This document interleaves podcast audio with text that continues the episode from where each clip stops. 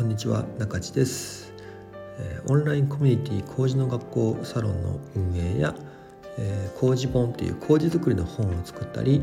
え、YouTube の運営をしたりしています、え、この番組は、え、工事作りや、え、発酵食品や、え、旅のお話なんかを、え、シェアしていきたいと思います。よろしくお願いします。えー、今日のお話は、えー、前回まではね、えー、麹のお名前名前のことや、えー、日本人と麹菌の関わりなんかをお話ししてきました。えー、今回は、えー、じゃあなぜ、えー、麹菌が日本の発酵食品で、えーまあ、使われているのか、うん、どうやって麹菌が発酵食品を作るのかっていうお話をしてみたいと思います。えー、実はあの麹が、えーまあ、お味噌とか醤油とかお酒山漬けをね、えー、作る、まあ、あの原料にはなっているんですけど麹菌が、えー、お味噌とか醤油とかお酒とかを作るわけではないんですよね。えー、実はあの味噌とか醤油とかお酒こう発酵醸造品を美味しくしてくれるのは、えー、麹の酵素なんですね。実はこの麹の酵素酵素が麹に含まれているっていうことが、一番の、えー、麹菌を使う、メリットに、えー、なっていますし、えー、麹菌とまあ、日本人が、えー、共生しだした、えー、一番のきっかけにもなっていますね。えー、酵素ってやつですね、えー、英語で言うとエンザイムです。でこの酵素っていうのは、えー、どんなものかっていうと酵素っていうのは植物も動物も含めたいろんなあらゆる生き物に酵素があって、えー、例えば人間でいうと唾液とか胃液とか水液、えー、腸液っていうのが、えー、まあ、まあ、それも酵素にあたります。で酵素っていうのは、えー、あらゆる生命活動に、え、使われていてなんだろうな、えまあ、人間だったらご飯を食べてそのご飯の栄養物を分解するのにも使われるし栄養素が体の中に入っていて、えー、その栄養素を新しくこう合成してなんか新しい細胞を作ったりとか、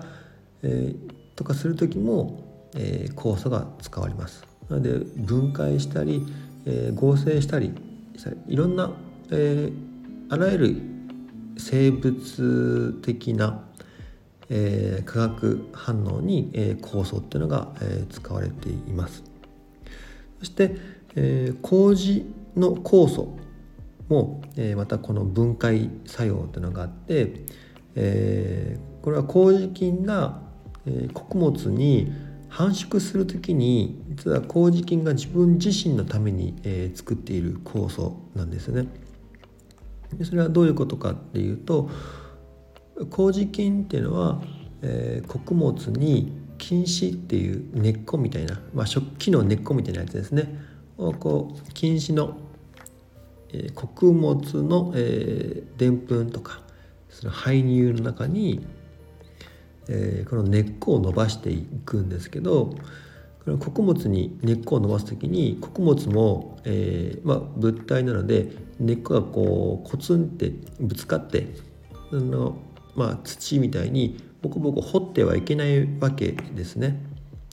でその時に、えー、麹菌の菌糸はどうやってその穀物を掘り進めるかっていうとその時に菌糸の先端から酵素を出して穀物を溶かすんですね。まあ、その穀物の、えー、の構成要素がなんかでんぷんで作られていたらでんぷんを溶かす酵素を出しますでそこに、えー、タンパク質があればタンパク質を溶かす酵素を出すんですなので、えー、菌糸の先端こう菌糸が根っこみたいに掘っていくんですけど菌糸の先端から酵素をビョって出して、えー、そこを溶かすんですね。で溶かして、えー、それをこう吸って栄養にするわけです。まあえー、とお米だったらでんぷん質があるので、えー、菌糸がでんぷん質にこうボンとぶつかったらそこから酵素を出してでんぷん質分解酵素を出してでんぷんを分解して、えー、糖にするんですよね。でその糖を菌糸の先端から、えー、吸い上げて栄養にしてその栄養をもとにさらに成長してまた菌糸を伸ばす。で菌糸を伸ばしてぶつかったらまた酵素を、えー、出すで酵素でまた溶かしてでそれまた吸い上げて栄養になってまた成長してっていうのを繰り返しながらつまり酵素を生産して出しながら菌糸をどんどんどんどん伸ばしていくんですね。でこの酵素がでんぷんを分解したりタンパク質を分解したりするんですけども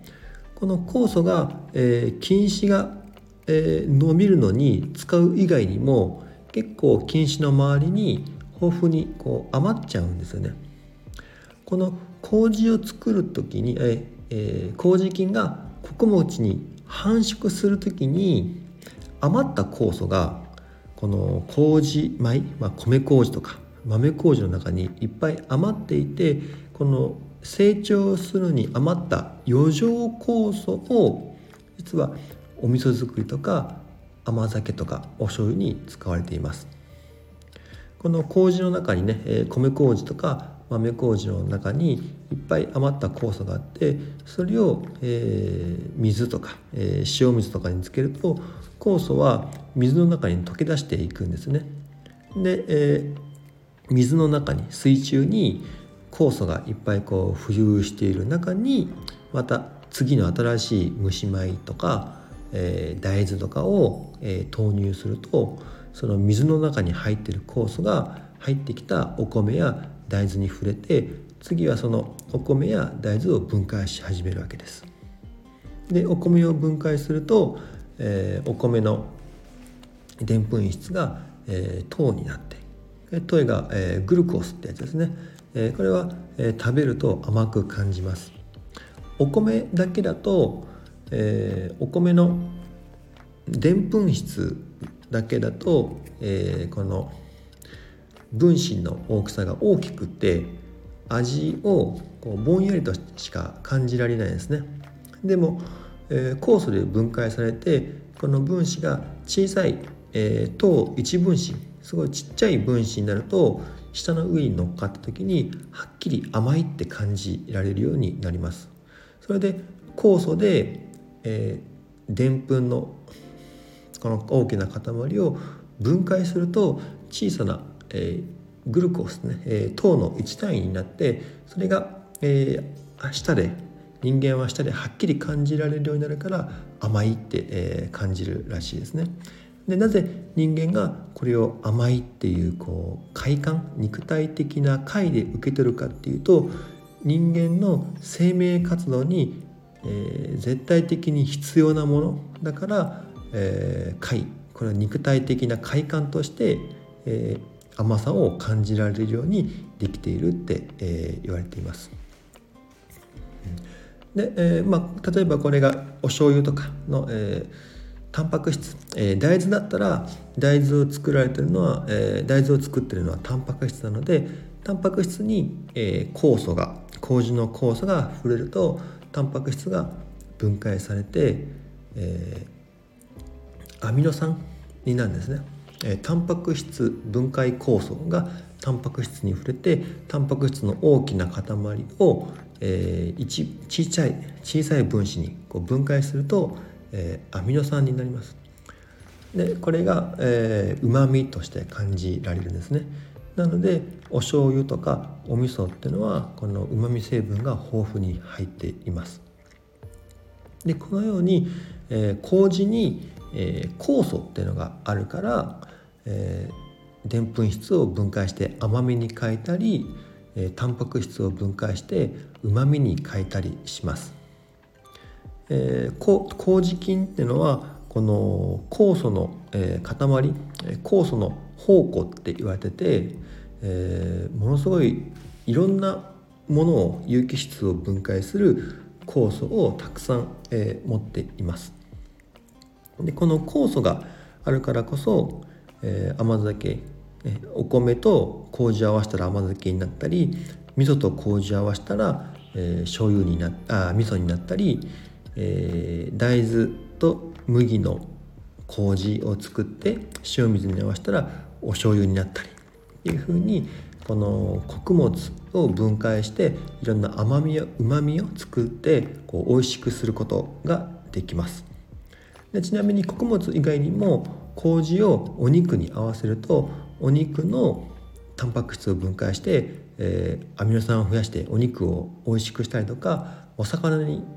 麹をまぶすことでお魚の、えー、筋肉タンパク質を分解してうまみを増やしたりっていうこともできます。でこうやって、えー、麹っていうのはお味噌とか醤油の原料なんですけど実は、えー、麹菌が味噌醤油甘酒お酒を作っているんじゃなくて麹菌の出した酵素が甘酒や味噌や醤油やお酒を、えー、美味しくしてくれます。でこの酵素を作ってくれる生産してくれるっていうのが、えー、麹菌と、えー、日本人または麹菌と、えー、人間が、えー、共生関係っていうかね一緒にこう発酵食文化を作っていた一番の、えー、きっかけに、えー、なったんじゃないかなと、えー、思っています、えー、つまりこの麹菌には酵素があるよってことですね。でこの酵素が、えー、タンパク質を分解してうまみにしてくれたりでんぷんを分解して甘みにしてくれたり、えー、します、うん、麹菌のには酵素があるよっていうお話でした、はい、今日のお話は、えー、ここで終わりたいと思います。また、えー、次回は、えー、ここからね、えー、麹菌をなんだろう、えー、どうやって使うのかとかこの生態のお話どうやって生きているのかみたいなそんなお話を、えー、していけたらいいなと思います。もし麹作りに興味があったら是非麹の学校サロンも、えー、覗いてみてください。こんな感じでした。